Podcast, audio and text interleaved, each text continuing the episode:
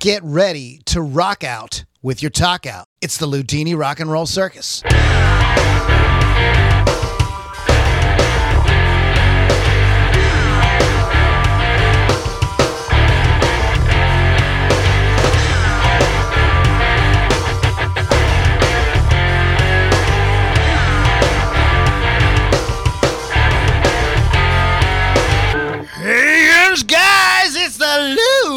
Rock and Roll Circus coming back at you one more time.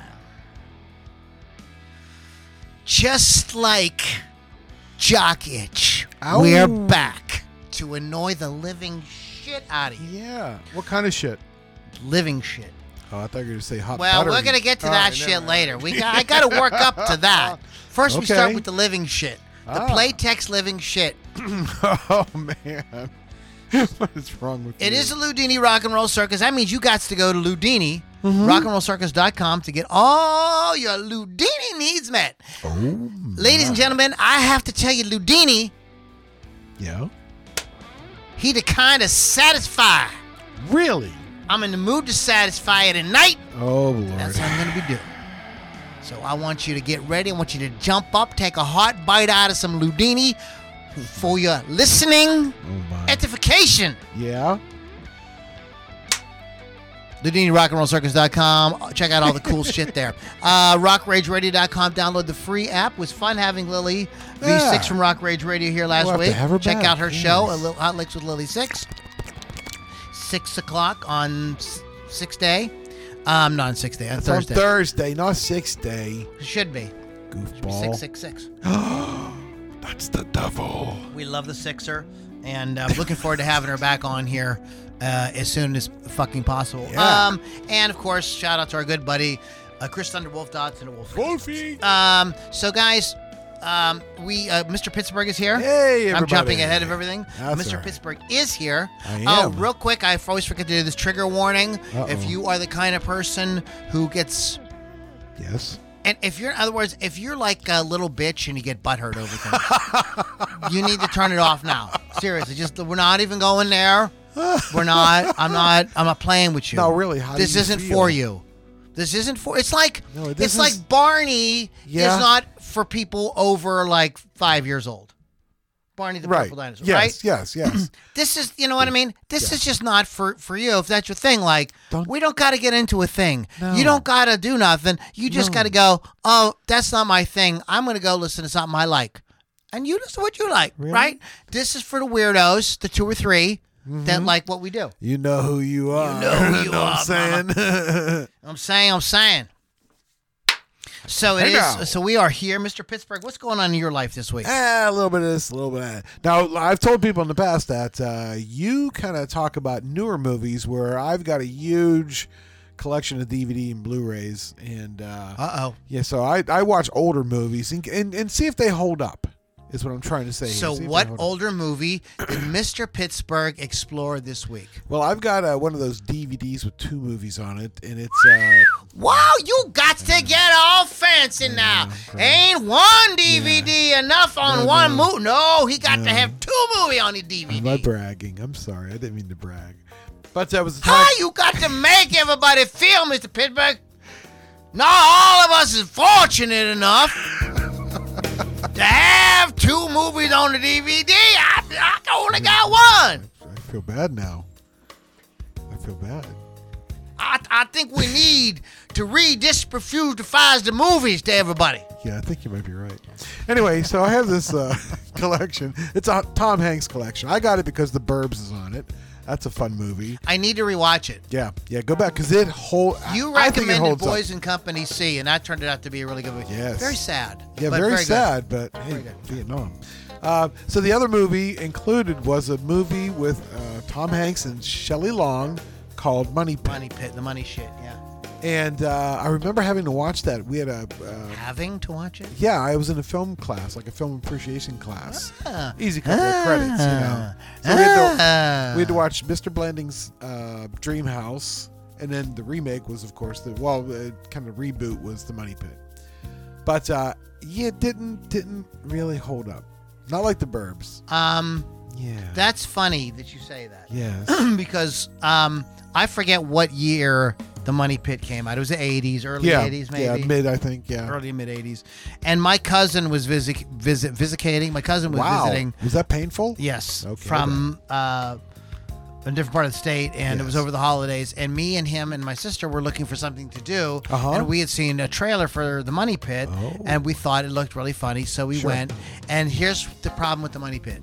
All the funny jokes are in the trailer. Yeah. The rest of it is just like, I remember, and after you feel kind of bad for these people, like you know what I mean? Yeah. It's like I did. I was like, you don't. It doesn't have the intent. There's nothing worse than like when the filmmaker thinks something's going to have an intended effect. Right. It doesn't have those. Maybe we're just the opposite. Like when somebody tries to make a serious movie and it ends up being funny. The Room. You've heard about The Room a lot. Yes. There's a lot of those like that. They call them hilariosities. Hilariosities, you say? Yes, Mark Stuckman from Youngstown, Ohio, coined that phrase. Mark has a huge YouTube movie channel. Yeah. And he hasn't done them in a while, but he used to do hilariosity reviews, and The Room was one that he talked about. Right. Like yeah. But so bad they're good, or so good they're bad, or whatever, you know. Yeah. Yeah. Sometimes those can be fun. Mm-hmm. Did you ever sit down and watch Plan 9 from Outer Space? Oh, I own it. Okay. Yeah, I'm a big Ed Wood fan. That's one of those like it's like what the fuck is this shit? But you put it in in context. Right. Yeah, that was. I'm trying to think if one of the ones I love. Is Reefer Madness. You ever seen that? Long time ago. Great. Yeah. That's fucking great. But it's good too. Yeah. I forgot last week. I wanted to loan you that Triumph. Oh, that's right. Documentary. So you definitely want to see that. Yes. Then we can talk about it. Anything else? Nope. That's it. Oh. Yeah. I lead a boring life. Anyways, so let's talk about. I saw a real quick and kind of in sort of river. I'm going to jump around here a bit. Okay. I saw a interesting mini documentary on the cartoon character, the Looney Tunes cartoon character Porky Pig. A mini documentary on Porky Pig, and how Porky had to be heavily censored. Because as the decades went by, there was a lot of jokes that were it was becoming more and more like, and that's not really funny, you know. I think some stuff that like there's some characters that appear like they might be in blackface, but I'm not sure. But there's tons of other stuff. Oh, sure. You know. Yeah. But they talked about how like when it would air on this thing after this such and such date, they had gone back and change this, and then they had gone back and changed this, and he was originally voiced by a guy who stuttered, a real guy who stuttered. Okay. Yet it was a different voice, but they thought it would be hilarious. But what happened was, the guy had a bad stutter, and it took forever to get the recordings done. So they fired him and hired Mel Blanc. There you go. You know, and even you think about that, like how politically correct is that? Like, you know, like I went down a whole rabbit hole in my mind. I went down a whole thing in my mind, like you know what I mean? Because I get pissed because if you hire like that dude who played Apu on The Simpsons, Hank Azaria, who's not Indian. Know what I mean? Like. Okay, so like that was the thing. So like, wait a minute, we fired an actual stuttering guy and hired a guy who didn't stutter to play a stutterer on a cartoon. Like, exactly. You know what I mean? Like it made me kind of, not that I think that any of that's right. Like, you know what I mean? Hank Azaria is fucking hilarious. Sure. That character, it's called acting. Yes. I heard Richard Dreyfuss was asked about like this sort of nonsense that's going on, you know, in Hollywood and everything. He says, all I want to say is Laurence Olivier played Othello in the 1960s in blackface, and it was fucking brilliant. Yeah, because it's considered one of the greatest portrayals of that character in the history of portrayals of that character. And he says it's total bullshit. Like I want my chance to play Othello. Sure. And so. In any case, but anyway, so this guy it was kind of interesting. But what was so interesting is I'm listening to this guy talking. He's got this like he said, instead of saying down, he said Don. Oh, yeah? You know, going around. Go right up the room, yeah, stuff like that? Totally from Pittsburgh. By the end, I'm like, oh, wow. Oh dude, you're a total yinzer. And I should have typed something in the comments. Like, yeah. I picked up the Pittsburgh accent. I might go back and do that. Yeah. I think, Mr. Pittsburgh, I've been practicing my accordion.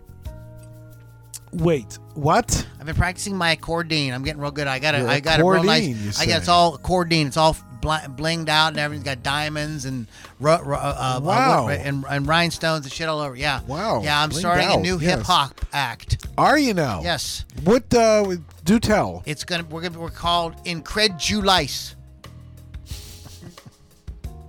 Where's Bones McGoo when you need him? I know. Okay, never mind. Never mind. I thought that would be funny. That was fucking so awful. Wow. That's awful. We can fire the writers. Yeah. You bring the writer out on that. Let me berate him on the air. Plaintiff or bailiff, whack his pee. Bailiff. Do you remember Night Court? Richard Mall? Yes, of course. He's dead. They're all dead. You know they all died. Markie Post is dead. Markie's gone. That's right. What about Richard Mall is dead. John Larroquette's dead. No, he's not. Yes, he's on a TV show. Peter Frampton's dead. No, stop. But what was his name? Peter Falk. Peter Falk. Well, of course, Peter Falk. That's Peter Falk. Go Falk yourself, Peter Falk. All right. Billy Joel has a new song. I just want to kind of mention it. We're going to play it, but I didn't really get time to pull it up or get, but Billy Joel's called "Turn the Lights Back On." Yeah, and apparently he hasn't done any writing in many, many years. Sure. Yeah. So he was like going like, "Why am I not writing?" and kind of decided to write a song. What's his name? Justin Hawkins has a good video on it. Some other people do too. What do you think about these people that hate the Beatles? What's wrong with them? Well, why would you hate the Beatles? It's like hating Beethoven or Mozart. I tried to find some articles on this, and they were all sort of tongue-in-cheek. Like, I didn't hear any serious answers, but there's a lot of people that hate the Beatles. This comes up on Rock Rage Radio's Facebook page all the time, where somebody mentions something about the Beatles, and people, like, roll their eyes. Oh, my God, the Beatles. Fuck the Beatles. Blah, blah, blah. And... I get, first of all, I get it's a generational thing, man. Like, I've said this many times, like, expecting people in their 20s to like the Beatles was expecting us when we were in our 20s to like Benny Goodman. Right. You know what I mean? Like, we might appreciate it. Yeah, be aware of it. Well, there's very good music. You know, I'm not jamming down to Yeah, but we wouldn't get into it. You know what I mean? Like Glenn Miller. Exactly. You know? But I'll just say, and I've said it many times, I'm going to say it again, is that... You would have, there'd be virtually nothing music you would have if it wasn't for the Beatles. Exactly. Whether you like it or not, whether you like their music or not, but there, I think part of the Beatles backlash thing is just like I think it's the same thing as the Taylor Swift backlash thing, meaning that like. There's some people that are like kind of contrarians, right? You know what I mean? And this thing is real popular, so I'm gonna hate it. Exactly. You know what I mean? It's just a thing. Or I think sometimes two people kind of get burnt out on something. You know what I mean? Like they get, I'm so sick of it, you know. And so maybe wherever they go, they're hearing people talking about how much they love the Beatles, and like they didn't grow up with the Beatles, and fuck you and your Beatles. I watched a YouTube video where a guy is I don't know if he teaches guitar or something online, but he was talking about how when he was a kid he hated the Beatles because his dad loved the Beatles, and he was kind of like doing the teenage thing. But finally he created a playlist of like he put their entire catalog on. Yeah, and let it play on random. You know what I mean? For about 3-4 days straight, he was delivering pizzas, and he says, "I heard all kinds of songs I never even knew that they did." Yeah, exactly. I was completely blown away, and they're like my favorite group now. But yeah, I think that some of it is that just sort of contrary. You know what I mean? And again, it's old. You can't, like I said, people in their 20s, even people in their 30s, you know, you can't really expect them to have the same thing of it. Oh my God, I can't believe it's about to come out of my mouth. Uh-oh. If you know, you know. Right? Exactly. Isn't that what the kids say? Those kids today. If you know, you know. So yeah, the Beatles. You know, so here's another thing that came up. Art of Guitar talked about this, and whenever I've been in a band with people, you know, especially like if it's like we're like a good group, like in Strangelove, definitely, I referred to Gary as my drummer. Right. I referred to Dave as and Pat was my bass player. Mm-hmm. I know they referred to me as my guitar player. Exactly. You know? Yeah.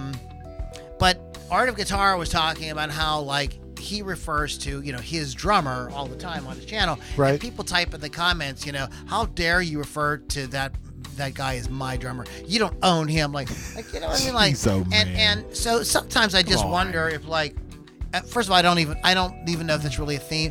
I wonder if that is like somebody was trolling, and then some other people went, they like bought into it. Like, right. Yeah. What's wrong with you? Yeah, exactly. So that sounds like something that started out of as a troll or joke, sarcasm, whatever, and turned into something. But I was and I typed on there that like, you know, I've always done that, and everybody I know does that, and I don't know. And most of the people said the same thing. And he called his drummer while he was doing the video. Oh, really? He asked him what he thought. He goes, "No, dude, I love that. It makes me feel like I'm like part of something. Like, all together. Exactly. You know what I mean? I love being your drummer. You know, it's like, you know, it feels good." So, so fuck you, fuck y'all who think that shit, that you're crazy, you got problems. Beatles. Is there a cat? Oh, Jesus Christ. Either that or we just experienced the same paranormal experience. Yeah. There's a pussy on my leg. Oh boy. And a case of pussy leg. Do you ever get pussy leg? I can't stand when I get pussy leg. Wow. Wow. There's a cream for that. I saw. I was gonna mention this last week, but we didn't. We were just too busy. Michael Omartian, the great producer, Grammy Award-winning producer, worked with people like Christopher Cross, Donna Summer, Rod Stewart, a lot of people like that. He has a very extended interview on Rick Beato's channel that you should really check out, because what I had forgotten, I think I knew it at one point but just had forgotten, because we did talk about the Asia album by Steely Dan, but he is the first 2-3 Steely Dan albums as the piano player. Wow. He plays. He does all that piano work on "Ricky Don't Lose That Number." That's all. That's him? Yeah. No way. Yeah. He's on big songs. He's on big songs. I didn't know that about even back in the day. I didn't know that about him. That was the great Michael Omartian, and he talked about. He talked about everything. Rick asked him, like, why did he bury Christopher Cross's guitar solo at the end of when he says, Rick, I knew you were going to ask me this. He says, I saw your video on it. And he says, I'm not exactly sure, but what I think it was is that Chris was a great guitar player, but he was unsure of himself. Oh. You know what I mean? Yeah. And was like, you know, like kind of like encouraging us to kind of like, just kind of mix it in there with everything else. Yeah, you know? Yeah. Because Eric Johnson, that's the first recording of it. The great Eric Johnson is on that album. Oh, really? And Larry Carlton is on that album. Jeez. And so those are pretty big shows. Chris and Eric Johnson were friends from Texas. That's why Eric Johnson's on. He brought Eric on to that project. He helped his buddy out, is what he did. Chris, this is interesting. This is how different the music business has changed. He had, for a while through the 70s, been sending tapes to record labels. He's from Texas. He was sending these tapes to record labels in California, in Los Angeles, and people were kind of from there's the new, but they had nobody quite committed to him yet. You know, what I kind of see was he going to keep. A lot of times you might send like a demo with 4 or 5 songs, and it might be really good. But if you don't ever send anything else, they may go like, "Well, this guy isn't really serious." Yeah. You know what I mean? Yeah. But they see you doing this, every 8-9 months. They get in a couple more songs. They're all pretty good. Then they start to go like, "This is somebody we need to consider." Exactly. A totally different scene. It doesn't work like that now at all. But at the time, that's how it did. And so I can't remember the label off the top of my head. It was one of those labels that doesn't exist, Casablanca or something like that. They had signed him, and they would do meetings every morning, and with all the different producers, and it was a who's who. And Mike was the kid. He had a lot of studio experience. He had done a lot of arranging, done string arranging for people. He'd done all kind of stuff, but he had not really produced like anything serious yet. Okay. And so they another one of Christopher Cross's tapes came up, and they listened to it, and everybody thought it was really good. And but none of the producers wanted to take a chance on it. But he was like, I wanted to break in. Right. So I said, I'll do it. I'll produce him. Oh, wow. And that's how he landed the Christopher Cross thing. Nice. The intro to Sailing is a mistake. Oh. They hit the strings were supposed to come in like later, but there's that string thing at the beginning that's like heartbreakingly beautiful. Uh-huh. And it's like the second half of the chorus or something like that. Oh, really? Supposed to go over. Oops. And they hit the tapes because you record the strings on another right. studio with an actual orchestra. Right. Nobody was doing this digitally, and they brought the tape in, and somehow when they taped, the one tape fired, the other one didn't when it was supposed to. Oh, wow. And there's this string thing at the beginning, and like so many people have commented about how beautiful it is, yep, and how mistake. And it was a total mistake. But it was very cool. They talked about how he was playing. Chris came in, he was playing with his band, but they were slow. They were road guys. They were not studio guys. Right. So like they had to tell them to sit down, and we're gonna. He talked about getting Michael McDonald involved, that he had known Michael because they worked together with Steely Dan. Yep. And this was exactly the type of thing. He was in the studio, and Mike, they came over to bullshit and says, how about putting this, it was very like kind of casual how Michael McDonald got involved with that. But he talked about how that like opened so many doors for him, et cetera, et cetera, et cetera. One of the things that he went on to do is he got involved with producing and doing strings and arranging on a lot of songs that were on movies. And they were on the outro credits. Outro credit, yeah. One of them was The Glory of Next Time I Fall in Love by Peter Cetera. Okay. And that's from Karate Kid too. Yeah. And it was a big hit. And they were looking for somebody to sing. Peter wanted it to be a duet with a female. And everybody that they were trying to get was touring. Like, okay. I think they talked to Barbra Streisand. They talked to a bunch of different people, and they could not get. They could not get anybody. Everybody was on the road, and Michael had known Amy Grant because he had worked with her in Christian music, and said, Peter, have you heard about Amy Grant? He goes, Christian music like that. I don't think that's we need somebody who has some like kind of some star power. Yeah, you know what I mean? We don't want to, And he says, I tell you what, he says, Peter, let me take you to see Amy at the Palladium. She has 2 nights sold out, and he goes, oh, sold out. So he says, let's go. I'll introduce you and everything. Yes. So they went, and Peter Cetera thought she was fantastic. Couldn't believe the crowd and how everybody was into her and everything. And that's how Amy Grant ended up on that record. Okay. Yeah. I was kind of wondering. He produced it. He arranged. He didn't write the song, but he produced it. He arranged the strings and stuff like that. You know what I mean? But, I think that was really interesting. I did as well see a couple of movies. My movie, my band is into. Getting the creative flow going again. So like I've been down here in the studio doing music stuff for my band. We're recording an album, and I'm pretty excited about what we're doing. And our bass player. Everybody in the band is good players, but nobody in the band is a full-time musician. Okay. Okay. Yeah. And I've tried to remind the guys to be easy on themselves. Mm-hmm. You know what I mean? Because this isn't something we are doing. We're not gigging 5 nights a week. Right. You know what I mean? Right. And when you don't do that, when you get in the studio, you're under a microscope, and it might take you more time to get all the takes. Well, that's cool. You know what I mean? So I don't want to. As much as we're chomping at the bit. Well, I don't want to rush stuff and then put out something and then I wish we wouldn't have done that. Exactly. You know what I mean? So, but it's fun. I've been really enjoying it. And I've been having to go study up on recording and mixing a little bit. YouTube is fucking amazing. So I'm excited about that. There may be some other new things I have decided this. I had a sort of emotional kind of breakthrough this past week where I realized that nothing is sacred.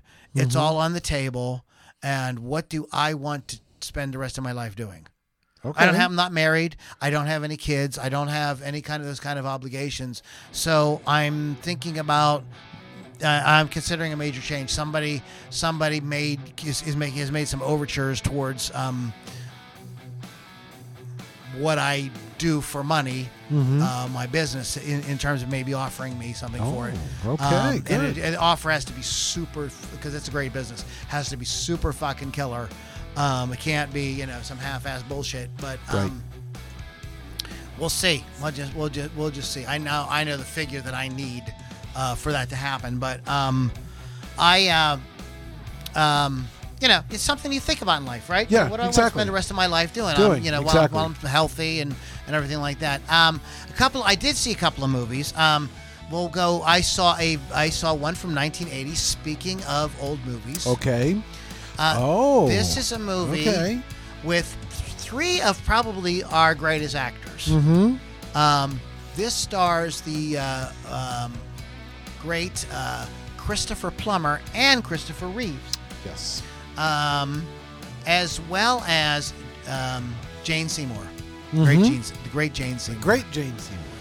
So, Chris Plummer, Chris Reeve, and Jane Seymour in Somewhere in Time. You don't, when you watch, first of all, Somewhere in Time is like, wow, it's a beautiful film. It's superbly acted. It's this just cinematography and the locations and everything. It just is a masterclass. It's fucking great. Even the side actors, the supporting actors, are all really, really, really good. Yeah. According to the credits, both William H. Macy and George Wendt have bit parts in it. Neither one of them speak. I watched the beginning. It's supposed to be in the beginning of the movie. I've watched the beginning 5 times. I found William H. Macy. Okay. Oh my God, he's a fucking kid. Wow. But I could not see George Wendt. But I did find William H. Macy. Anyways, I digress. This is superbly shot, wonderfully acted, just thoughtful, everything, and but it's not. It's a time travel movie, but it's not a time. If you're going in to see something like The Time Machine, right? This is not what this is. This is more like a romance with the time thing, is the setup for it. Okay. But it's more of a romance. It's more of a romantic story, and I think it's it's very well done. If you were used to newer movies, you might look at this and go, oh, it's a little slow. But it's not. Mm-hmm. It's just you're used to stuff like high speed. Go, never stop. That kind of thing. This isn't like that. You sit back and you're like, it's not super long, hour and 40 minutes, or you know what I mean. It's not some epic that takes all day to watch. Mm-hmm. But if you've never seen it or you haven't seen it in a long time, I recommend it. I don't like the ending. A lot of people said the same thing. They don't like the ending. Yeah. The time travel thing is handled in a more of a fantasy, mystical kind of way. Okay. Not so much hard science. There's no, I spent some time after I watched the movie thinking about how they could remake the movie and actually ground it a little bit more. By just changing the occupation of the main character, a couple little things like that. In the movie, he's a playwright. Mm-hmm. And when he travels back in time, he meets an actress who's in a play. Okay, so you kind of get the connection there. But because he doesn't have any background in any kind of science, or there's no, it's kind of weird how he has his conversation with his philosopher professor and gets this idea about how he's going to time travel. That's it. There's no So I think that he should have been a physicist or something like that. Okay. You know what I mean? Yep. Who was lonely or whatever and ended up doing this thing and been working on a theory or whatever, and he finds a way to make it work. And then I think you could have been a bit, but it's just it's almost you just accept he went back in time. Just accept it. It just happened. The plot needs it to happen, so it has to happen. Kind of thing. Well done. Check it out if you've never seen it. The other movie I saw is a newer movie. It's from 2022. This is you ever heard the expression, and now for something completely different? Yes. Okay. This is This is a movie called Glorious. It's streaming on Shudder. It is starring Ryan Quanten and J.K. Simon primarily. There's some other people, but those are the main characters in it. J.K. Simons. Talk about one of our great actors. Sure. He's fan-fucking-tastic. He's great in this. And it is a... It's a horror movie. This guy who played by Ryan Quanten, there's something off with him. Okay. You don't know what it is. You don't not quite sure what it is. You might figure it out. I figured it out before it was revealed, but I didn't figure it out like right away. Right. Okay. Some people, I saw some video essays and reviews on this that said that they had to go back and watch it because they didn't understand what he was really about. I thought that they made it pretty clear eventually, but you don't know what his situation is. He's had this girl. He's had a relationship with somebody, with this girl named Brenda, and obviously something went wrong, and he's very, very upset, and he finds himself trapped in a rest stop bathroom. Okay. With the J.K. Simons character. Oh. Okay. J.K. Simons character never comes out of the stall. Really? And how do we know it's him? You can tell by his voice. Oh, you can absolutely tell by his voice. Okay. The second he started talking, I'm like, oh, J.K. Simons, you know, he's fucking awesome.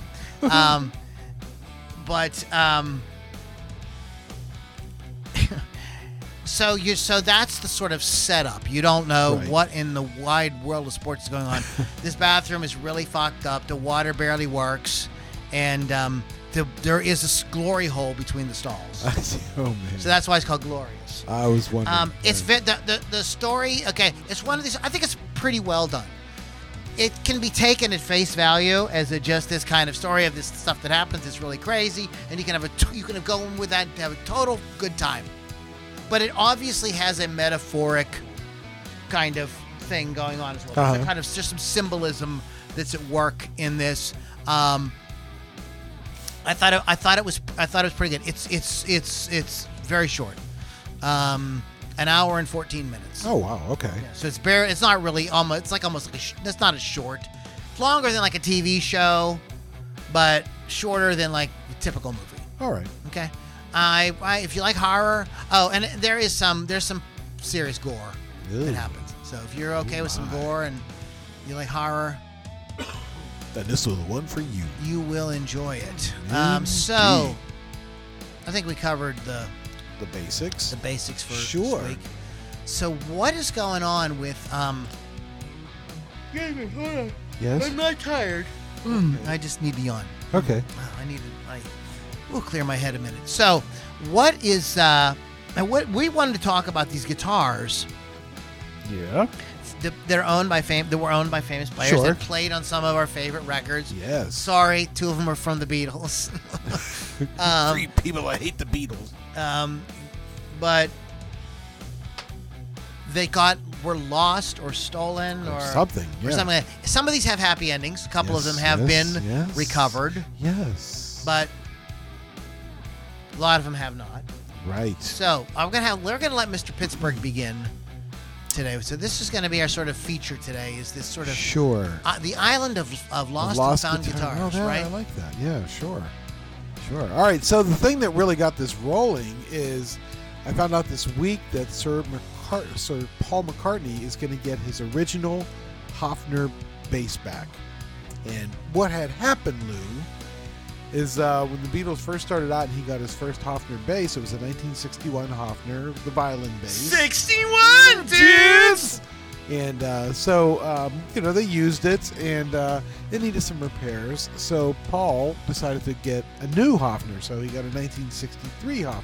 Okay. But he got the 61 fixed and everything, and would take it out on tour with him, as a backup. And then in 1972, I believe, Wings was on tour, Paul McCartney's band, and somebody broke into their equipment truck and stole a couple of things, including the original 1961 Hofner bass. 1861 Hofner. 1861. It was old, Lou. Get off my lawn. And so it was gone, right? Just 1972. I know, right? I'm cayenne. You are cayenne. You're hot pepper cayenne. Nobody knew where it went. It never surfaced. They figured somebody probably had it in a private collection somewhere. Well, earlier, let's see, what's today? Tuesday. Earlier last week, somebody came forth and says, "I have Paul McCartney's bass. It's been in my attic for years and years and years." I don't know the details of how it got there. I don't know if that person is the one that stole it or they bought it. I don't know. But they came forward. And Hofner has authenticated this particular instrument as the 1961 Hofner bass, and it is going to get back into our good friend of the show, Sir Paul McCartney's hands. So that's a happy ending. That's a happy ending. I have a happy, man. Yeah, missing happy. For like over that made me feel happy. Over 30 years. That made me feel happy down in my butthole. You know what Paul said? He's like, "Well, that one's gone." Yeah, that's what he said. So. Well, it depends on the guitar, yeah, right? And the player. Sure. Because for a lot of folks, for some of these folks, the guitar. Yes. I mean, becomes like a beloved family member. Sure. I mean, some of these guitars, we're talking like very rare Gibson things, mm-hmm, and stuff like that. You know, stuff was like would be difficult to replace. Exactly. And you can understand. You can understand why some of these people would be upset. Oh yeah. It's their baby. There is a particularly tragic story, if I can find it, about Greg Ginn. How do you say his last name? Who? Black Flag. Greg. Is it Greg Ginn or Greg Ginn? I couldn't tell you. I have it somewhere. Where is it? Somewhere over the rainbow. Musical interlude as we're looking for the information. Oh, I have to wipe. Okay. So there it is. Greg Ginn's and hot buttered shit. I have to wipe. There it is. Greg Ginn's Ampeg Dan Armstrong's. Poor Greg Ginn. Yes. He not only had one Dan Armstrong stolen, he had two. Oh, no. Lastly, this is from Reverb. Hardcore punk pioneers Black Flag. Guitarist Greg Ginn and his stolen Dan Armstrongs. It's hard to think of Black Flag as a band and not instantly have the image of Ginn's Dan Armstrong Plexi rush to your mind. Saying that the sound of the band was defined by a single guitar may seem like an overstatement, but that's only because the actual full truth was that Greg Ginn had two Dan Armstrong guitars at different points throughout Black Flag's run, and they equally shaped the sound of the band. His first Dan Armstrong was the one that first featured the taped four-stripe Black Flag logo. And was also the Dan Armstrong that he would spray paint black during the 80s. So you buy a clear guitar and you spray paint it black. Okay, why not? This guitar featured one custom pickup and eventually was stripped down to feature no volume or tone pot. Oh. Through photographs, one can see that this guitar had been with him dating back to the 70s. In 1984, it was stolen. When exactly Greg purchased the second Dan Armstrong, or whether it was spurred by the theft of the first, is not 100% clear. But for whatever reason, Greg acquired a second Plexi while he was in Black Flag. This one, like its predecessor, would end up with no volume or tone pots. The one pickup was sealed to prevent rusting from Greg's heavy sweating, and eventually would have its instrument cable hardwired to the input jack. So in other words, it was wired. There was no tone controls, nothing. Right. It just straight out. Right, straight out. Yngwie says he likes that too. He likes to do that. Oh, does he now? Instead of black spray paint, which he used to dampen the guitar's vibrations on his first Dan Armstrong, this guitar was physically notable for all of the duct tape he used to keep the modifications secure and to achieve the same sonic effect. To say the least, we do not recommend trying this at home. No. I've had a Dan Armstrong. I couldn't do that to it. This Dan Armstrong would be the one that we use live and in the studio throughout the Slip It In era until its own untimely theft in 1986. Now, this is a very tragic story. Oh, no. This is one of those, like, stupid stories. According to Henry Rollins' memoir, Get in the Van, the guitar disappeared out of the Black Flag van on April 16, 1986 in Poughkeepsie, New York, while road manager Mitch Berry watched it happen from inside the van. The guitar, Rollins says in his book, the guitar was stolen within minutes of the van pulling up to front of some store. The guitar was stolen right through the open window on the passenger side. Lovely. Okay, so while the blame falls on Burry, their manager, it even falls harder when you realize that he, their entrusted manager, assumed the person grabbing the guitar from the window was a member of the crew. Yeah, sure. Oh, they've got it. From there, Rollins noted that Ginn went off immediately to buy a replacement guitar, which turned out to be an all-black 1986 Ibanez Roadster. Now for something completely different. Huh? It's very different than the Dan Armstrong. He's probably like, these Dan Armstrongs are bad luck. And that guitar has never been recovered. Wow. So if you've got either one of Greg Ginn's Ampeg Dan Armstrongs, like, give me a call. Yeah. It'll be fun. Let's talk about it. Okay. Like, so what do we got next, Mr. Pittsburgh? All right. So for my next little story here, you know a fellow by the name of Rory Gallagher. You know, Rory. I probably know him from Ireland. You know, very famous blues. He a blues man. Times is hard, Eugene. You might recognize his guitar too. It's a Stratocaster, and it's beat to hell and back. You'd think Stevie Ray Vaughan's Strat was beat up. You should see this here Rory Gallagher Strat. Okay, now the thing about the Strat is it's very much associated with him, but it was stolen as well. No. Yeah. Get out of time. I'm not Kenyans. So back in around 1965, the guitar was stolen. The local I guess television station did a little piece about the stolen guitar, and the reports were it was very condescending. It was this thing on RTE called Irish Police Watch. Oh, that's kind of like the Irish cops, you know. And it went something like, and a young man with long hair has had his... Actually, there was two of his guitars stolen. I think it was the Telly and the Strat. If anyone sees them, they look like this. And he held a picture and, contact me. So, guess what? What? The power of television. Wow. The power of the media. The power. The power. The power. Well, there was so much heat on these two guitars that the guy couldn't sell them. The guy who stole them. So they were eventually found. It's going to make you cringe. Actually found in a ditch just outside of town. And I guess he had to ditch those guitars. Thanks, I'll be here all week. Try the veal. Oh, that's a beautiful one. But they were actually found in a ditch. And it's funny. Rory said that that's around the time, like after that guitar was recovered, that's when it really started to be relicked.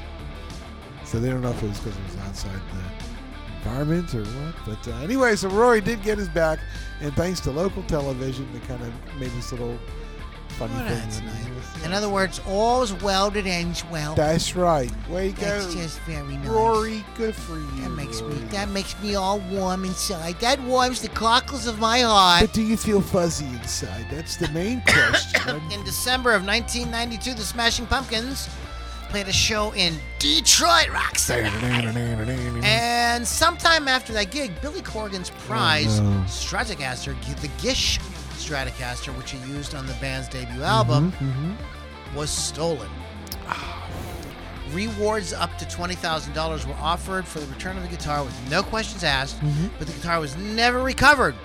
What? That was until 27 years later when Corgan was contacted by a mother from Flushing, Michigan named Beth James, who had purchased a guitar at a garage sale for $200 a decade earlier. She didn't play guitar. She bought it to hang on the wall for decoration. Oh, that's awesome. Years later, James was decluttering her house and looked into the value of the guitar in the process of finding out the true history of her wall art. The guitar had plenty of unique identifying features, a cigarette burn on the neck, the initials KM engraved on the bridge, and a flushed middle pickup, and, of course, Billy's own artwork adorning the body featuring the word fuck scratched into the paint. In 2019, Corgan was reunited with the guitar and took it to a local Chicago luthier to have it repaired. The guitar was from the CBS era when they would often use necks and bodies from different years, but it was been estimated that this is a Stratocaster to be from about 1975, even though the neck indicates 76. The pickups indicate 1975. Ask Clapton about Blackie. That's like what? It's like from three different years. Yeah, you know what I mean? The electronics from one year, the body from one, and the neck from another. After it had been restored to full working order, Billy put the guitar to use and it can be heard on the band's latest album. I'm in the studio working on new songs, and I'm literally going to take it and have it strung up and checked, and I'll put it right to work. I mean, that's what guitars are for, said Corgan for his long-lost instrument. How about that? That's amazing. That's incredible. Kathy Lee. What do you got next, Mr. Pittsburgh? Kathy, no. Okay, so we've talked about this one before, but I'm going to talk about it again because it's very important to me. Yes, there was a young fella by the name of Peter Frampton. Peter Frampton had himself a guitar. Now, the story goes that they were playing, I believe, the Fillmore. In Humble Pie. He was in Humble Pie. And he had a ES-335. And that, of course, is a semi-hollow body. So at really loud volumes, it would feed back. Well, there was a guy in the audience. Yeah, I forget his name. Fred. It's Chuck. His name was Chuck. But anyway, he said... Yo, Chuck! He said... Where were they playing again, do you know? I believe it was the Fillmore. Oh, the Fillmore. Okay, go ahead. Yeah. But anyway, I think Chuck... Hi, I'm Chuck. I'm here for a...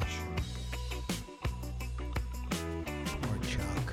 I was looking to see if I can get Chuck's real name, but I can't find it. We'll just call him Chuck. We'll call him Chuckles. Call him Chuckles. Charlie! He goes, hey, man, I see you're having... He says to Peter, I see you're having trouble, with loud volumes. He goes, would you like to borrow my guitar? And Pete's like, no, that's okay. He goes, no, really. Just try it out tomorrow night and see if it's any better for you. That guitar happened to be a 1954...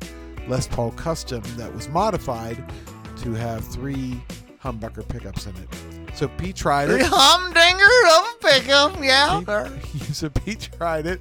Sounded great. So Pete offered. He offered the guy, I really like this guitar. I'd like to buy it off you. What? And that's crazy talk. No. Listen? Hold on. You better sit down and buckle up. As often happened back in the day, the guy's like, no, I'm not going to sell it to you. You can have it. So the guy gifted the guitar to Peter. Okay. So this is the guitar that you see on the album, Frampton Comes Alive. That's the black pickup, or the black guitar with the triple pickups. And all was well until 1980. Dreaded 1980. Yeah. That's when everything went to shit. Yeah. But anyway, so Frampton and his band were down in South America doing some shows and getting ready to fly back. And they took off in one plane, and their equipment took off in the other, and then promptly hit the ground.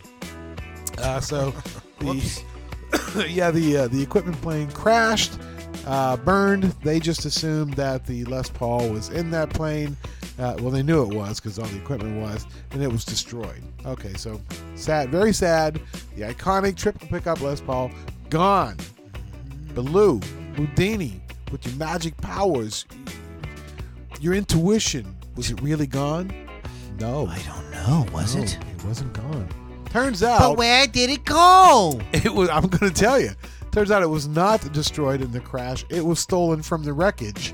And some guy down in South America was playing it. And then after in his band. In his band. Yeah, just, you know. So it needed some repairs. So he took it to the local music shop. And as soon as the guy that does the repairs saw it, he immediately recognized it as Peter Frampton's guitar. Deals were made. Calls were made. Channels were coerced. I don't know. Well, excuse me. Oh, all right. And Peter ended up getting this guitar back. This is the triple pickup. It's a little worse for wear. It's been beat up. Pete just wanted to make it playable. So he told Gibson they were going to refinish it, do everything, refurbish it and everything. He goes, no, it kind of adds character that parts of it are missing. Okay. And so if you look at the headstock, part of the diamond up in the headstock is missing. He's like, no, I want it playable. And he now calls that guitar the Phoenix because it rose from the ashes. Exactly.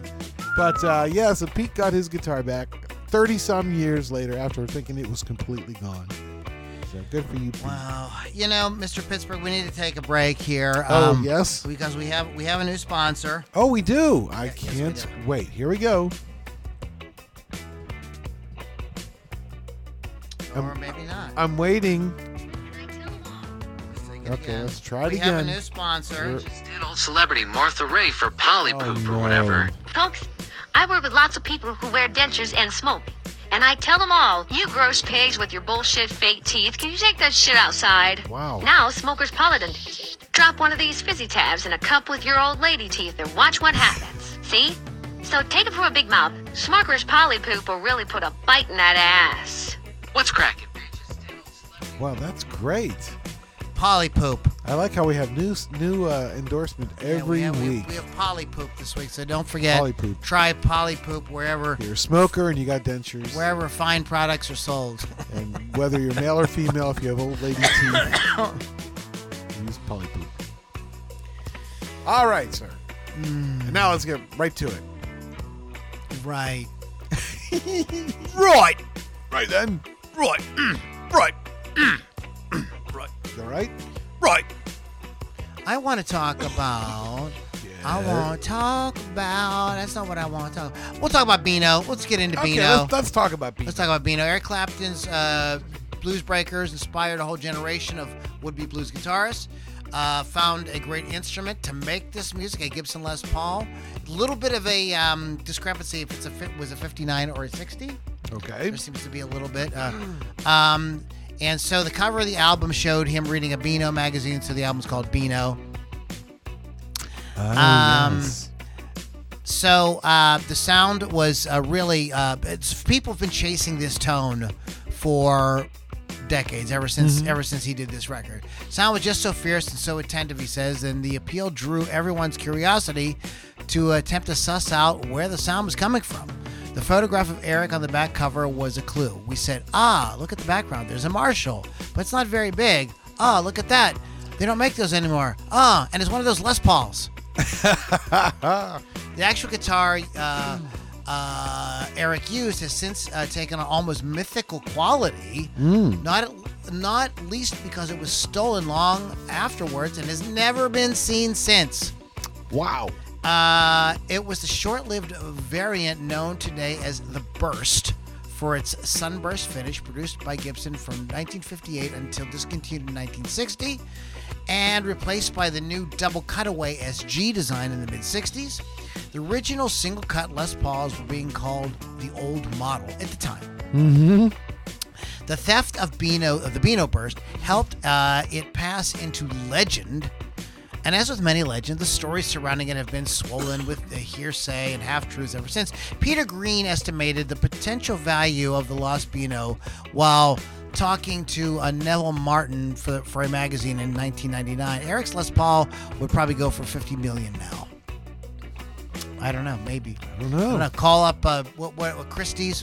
We're talking about the Barton Offler's Christie's auction. Right. He was 20 years old when he joined the Blues Breakers in 65. At first he played a Telecaster, but soon wanted something different. One of his favorite guitarists was Freddie King, who was pictured on the 62 album Let's Hide Away and Dance Away, playing an old Les Paul Goldtop. The gaudy picture on the front showed a guitar that looked more brown than gold, more like a sunburst finish than a gold one perhaps. Eric must have made a mental note. So he ended up getting this. The chronology starts with the last known photograph of Eric with the Telecaster he used until then, a fan snapshot from May 30th. When the male band visited this country club in Yorkshire. 5 days later, on Friday 4th, local newspaper photographed Eric at the Ricky Tick Club, in the Plaza Ballroom, playing his newly acquired Les Paul. Pins down the acquisition to some point in the week between Sunday and Friday. So people have, this is how crazy people are about this guitar. They pin down what week it was purchased. Wow. So Eric talked about this. He said, those Les Pauls our top guitars rave about. Eric replied, I bought my first one at Lou Davis's shop. It's a Selmer place now, and he had a couple of imported from the States, and I managed to get a hold of one. So he bought it, just went to a store and bought it.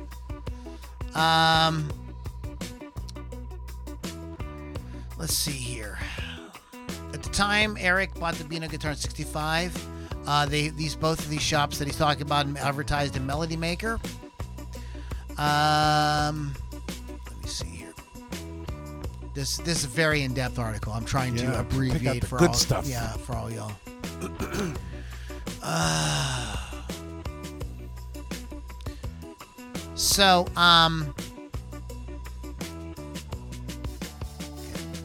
move to a different article because it's just that. Yeah, that's 20 pages. Sorry, I apologize, guys.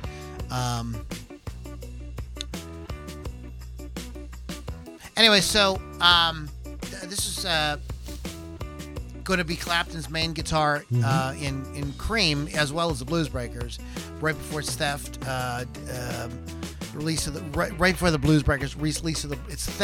my God, I can't talk tonight. Before its theft, just days after the release of the Blues Breakers album. According to Clapton, the guitar was stolen out of the Cream rehearsal room. And that, as a result of the theft, he was in the middle of borrowing guitars while considering his next move. So he's borrowing and trading guitars around, and somebody freaking screws him up and steals his guitar. When a wanted ad was posted for the guitar in the Mirror, it was noted as having a very scratched back and numerous cigarette burns on the front. The ad also noted the guitarist's thick leather strap with names Buddy Guy, Otis Rush, and Big Macchio, carved on the inside. Clapton theorized whoever stole the guitar stole the plush case, and he loved that as well. Since the time of its theft, the guitar has gained a rightful reverence, with its cultural significance increasing its worth from the hundreds of thousands into the millions. The last word on the location of this instrument is actually from noted guitar addict collector Joe Bonamassa, who told Guitarist Magazine in 2016 that it is in a collection on the East Coast of America. That's all I can tell you, and that's all I will say. Bonamassa also alleged that the guitar is a 59, as opposed to the popular held belief that it's a 60, and openly wondered if Clapton would recognize it. I don't know if Clapton would even want it back at this point. Our best guess is yes, Eric would definitely want the guitar back. Maybe, hey Joe, maybe give Eric a call. Yeah, just say, I'm just saying. Throw it his way. I'm just putting it out there. Would you like your guitar back? Yeah, I got other ones. Yeah, so this guitar and this Beano, there is all kinds of been articles and nowadays tons of YouTube videos on how to get the Beano sound. Yeah. It's really it's a whole thing. Apparently what he did was he played directly into a Marshall combo. Everything turned the whole way up. And he had the toggle switch set in the middle. So when you set the toggle switch in the middle on a Les Paul, you select both pickups. Right. The neck pickup and the bridge pickup. Yep. And he turned he had the volume on the bridge pickup the whole way up, and then he blended the neck pickup into taste. Oh, okay. So it isn't just all bridge pickup. There's a little bit of neck in there as well. And it filled the whole building, and people were coming from other studios, banging on the door, telling them that they got to turn that down, and they were like, "No, we're not turning it down." where it needs to be. So what you're probably hearing on that record, one of the reasons why it sounds the way that it does, is it was so loud that you're probably hearing Eric's guitar in the drum mics, the vocal mics, right. everything. The whole room is picking it up, and all the sort of the sound bouncing around and everything. So it's not just a matter of getting a Les Paul and a Marshall combo and turning it all the way up. Yeah. You know what I mean? There's like other all kind of things involved, you know, the way the mics were set up and everything. So exactly. I apologize for that being so screwy the way I told it. I was looking at this article. I'm like, oh, this looks like a much better article on it, and it was. I apologize, guys. Yeah. Oh, wow. It was not. You live and learn. I'm just saying. Sometimes. Okay, so let's get out of that. You got another one you'll talk about? Yeah, I got another one. I see it's on your list too, and that would be George Harrison's 1957 Red Les Paul Lucy. Now, Lucy started out life in 1957 as a gold top Les Paul, but was refinished. That's just crazy talk. Lou, I'm telling you, it really happened that way. But anyway, so in 1973, now of course George Harrison owned this. In 1973, it was stolen. Oh no! Oh no! Mr. Bill, not stolen. It was stolen from George Harrison's Beverly Hills home. Okay. Was it stolen by one of the Beverly Hillbillies? You think? Probably. Not long after it was stolen, it was sold to Wayland's Sound City Music Store on Sunset Boulevard. All right. Okay, so we know where it is. But before Harrison could reclaim Lucy, by the way, the name of this guitar is Lucy, before he could reclaim Lucy, the 1957 Les Paul was sold to a musician from Mexico called Miguel Ochoro. And he took the guitar back to Mexico with him. So now it's kind of gone again, right? So don't worry. Listen to this, Lou. They're going to get this guitar back by hook or crook. Miguel. So, The way that Harrison got Lucy back is he exchanged to Miguel. Let's see. I want to make sure I get this right. He had to exchange a Fender Precision bass and another Les Paul, a Sunburst 1958 Les Paul to be precise. Okay, so they did get they got Lucy back. Now where? So I had to took two guitars. Yeah, basically. Yeah, that's wow. He knew it was George Harrison. He was able to play his hand. Yeah. Now let me tell you a little slide story here. Okay, he's ready. Okay. So this particular Les Paul, the '58 Sunburst. Do you know where George Harrison got it? Do you know who he bought it off of? Yes. Good.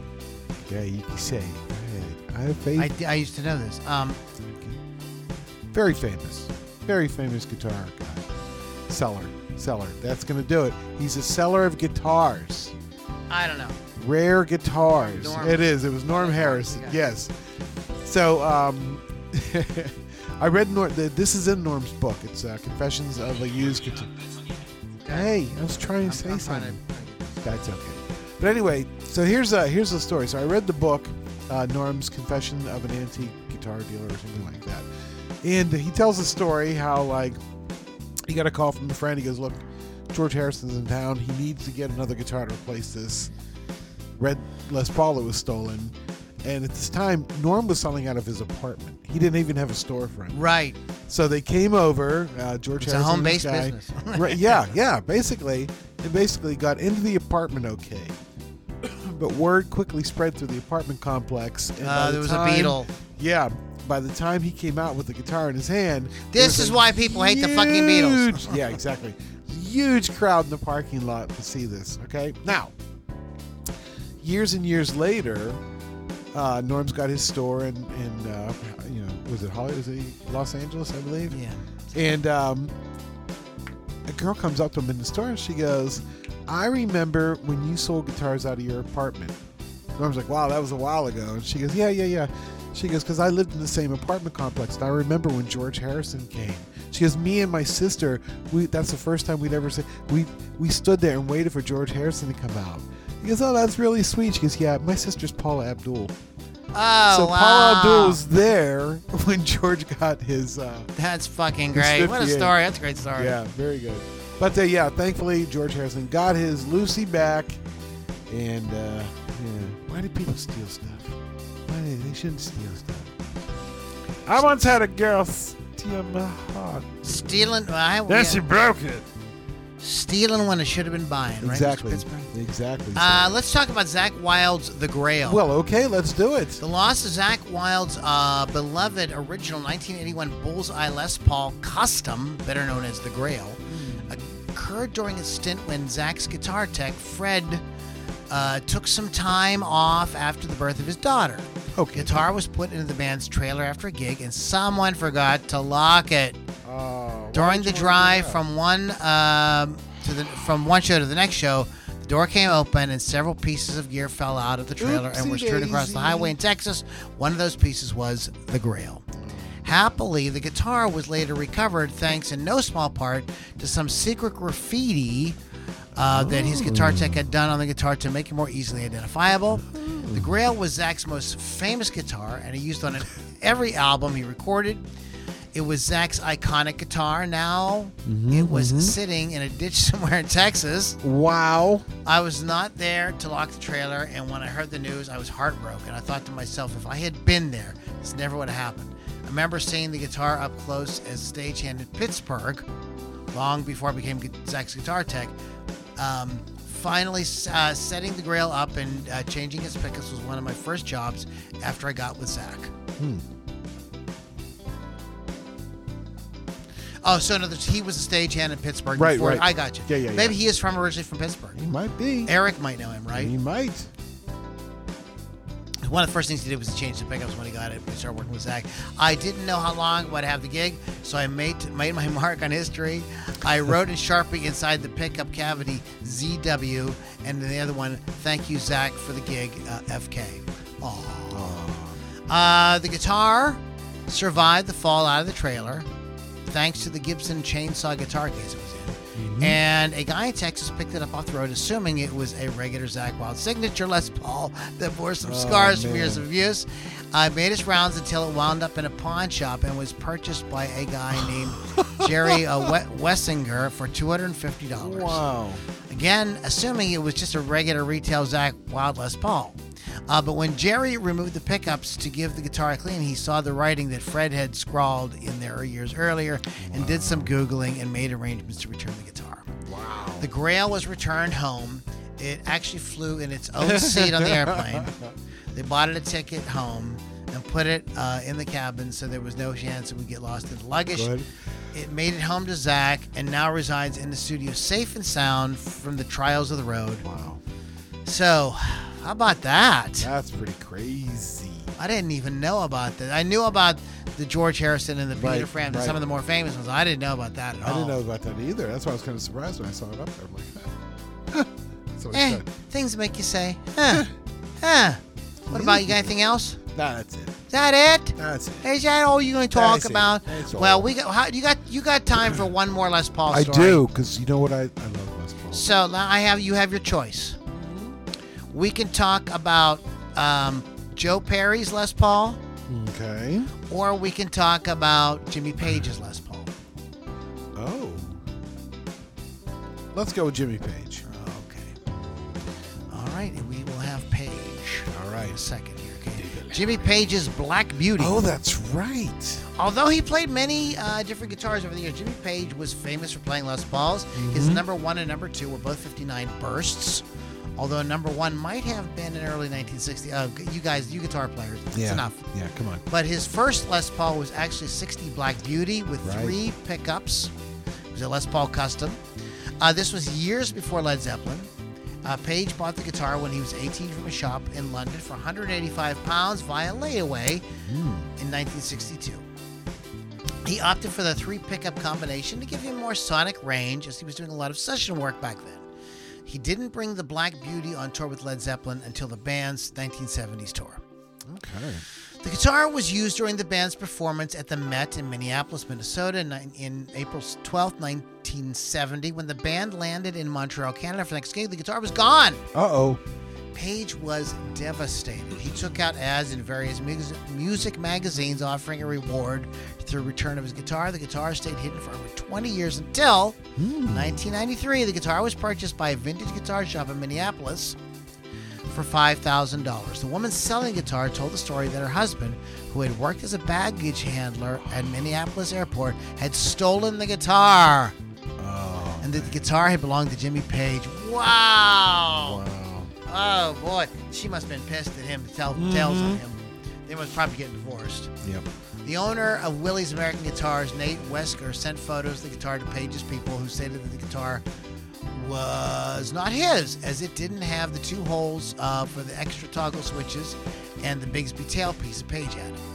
Nate sold the guitar to an employee for $5,500 who owned it and gigged with the guitar for the next several years. However, when the employee brought the guitar to the shop for repairs in 2014, Nate put the guitar under a black light. The lacquer settled over time, revealing the holes for Page's two extra toggle switches. They had been removed and covered up. In addition, the 12th fret block inlay was unique. It had what is categorized as lightning with three stars to the left.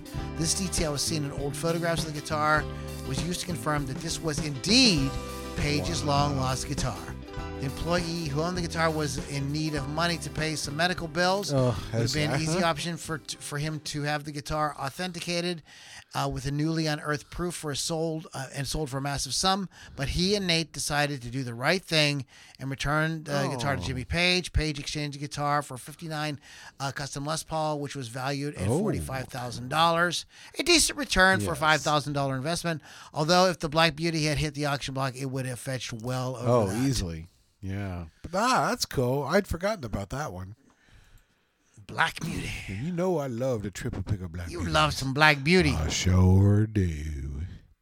Let's talk about a band that we haven't talked about on the podcast in a while. Although I did hear, I follow them on TikTok or something. Yeah, I did hear that they were doing something new. Yes. And here it is. This is it. This is very cool. This is a band called Bourbon House. Mm-hmm. My kind of band, right? Yes. Urban. Oh, I see what you did there. Freight Train. Let's give a let's listen. Starts out a little slow. Us bullshit. No, we're going down, down, down. We're going down, down, down. We're going down. Which direction?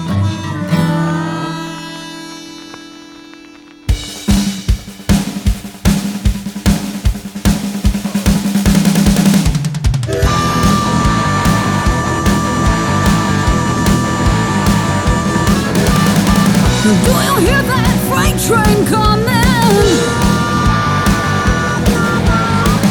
Do you hear that freight train coming? Do you hear that freight train coming? Gonna take down our trees again.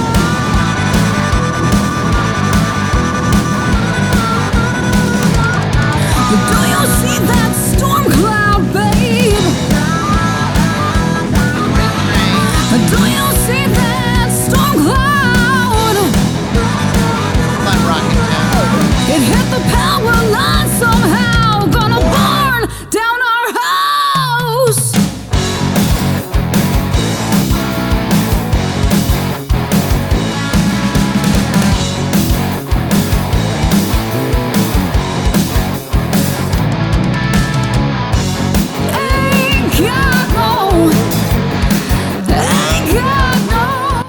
You can find them, of course,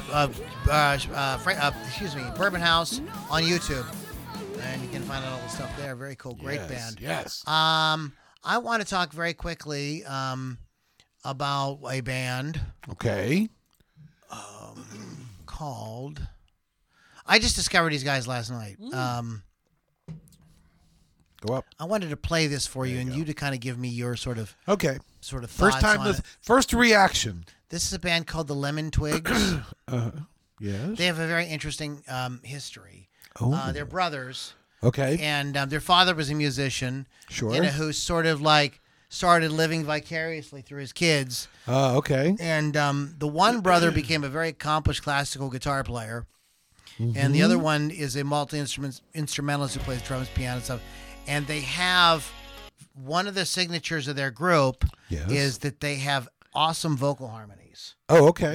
They're really into that. Sure. And their new album, I believe, is called something Harmony. I will get the name of that here. I apologize, guys. My computer is a little slow. It's slow today. I'm just a little slow. Feel a little slow, mama. Slow, mama, slow. But yeah, check it out. This is a song called My Golden Years. Oh. The Lemon Twigs.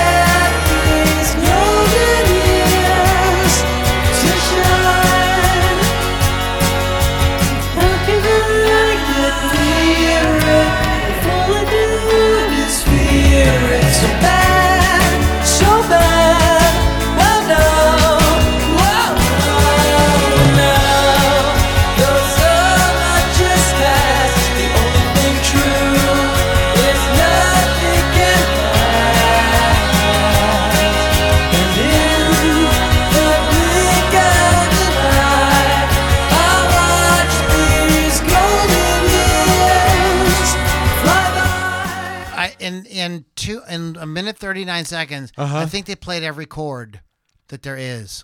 Yeah. I mean, it's like, it's a pretty, it sort of comes across as a simplistic, but there's Beatles a lot going on. Yeah. Beatles influence thing. But yeah. I mean, there's a lot going on in that. It's pretty fucking impressive. Very cool. They do have really good vocals. Yeah, these kids are really good. I wanted to play something kind of up tempo. They do a lot of ballads where the harmonies and stuff are like a little bit more pronounced or whatever. But yeah, very good pick. Oh my! I heard a magical tone. Everything Harmony is the name of the album. Okay, Everything Harmony. So. Good stuff. Very cool, hey guys. And so now you could say you heard about the Lemon Twigs here. Yep. Again, kind of, definitely I get it on the light side. No metal, but totally new and notable. Sure. And those have both been added to our playlist on YouTube, our new and notable playlist. So you can check out all our new and notables there. Yes. You can. Go to LoudiniRockandRollCircus.com to get all the links and everything to where you can watch the show, look at the show notes, and catch all the links to all the different things that we talked about today. Special shout out to Rock Rage Radio. Go to RockRageRadio.com, download the free app, and go get some custom artwork done on your musical instrument with Wolf's Customs. Wolfie. And be careful of them Porky Pig videos out there. They might. You might get offended. See, I thought you were going to talk about them censoring him because he has no pants on. But it wasn't that at all. Yeah. Interesting.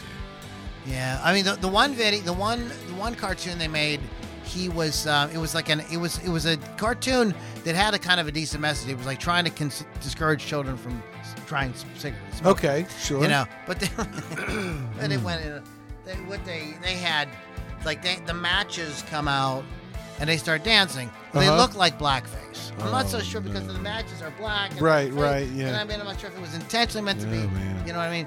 But then there was a scene where there's like an Al Jolson kind of character, and there's like, well, that's going to be we're going to poo-poo that. Yeah, that's not going to work. One thing I did not mention, I meant to mention last week, is we lost Mojo Nixon. And just wanted to say, oh, that's right, we did. Rest in peace to Mojo. That booger-eating moron. Whoa. That's what he called himself. I know. I'm just going, whoa. All right, guys. Mr. Pittsburgh, is there anything you want to say before we wrap up for today? No. After I had a long thought there. No. Okay. All right, then. All right, guys. Have a great week. We'll catch everybody on the next Loudini Rock and Roll Circus. See ya!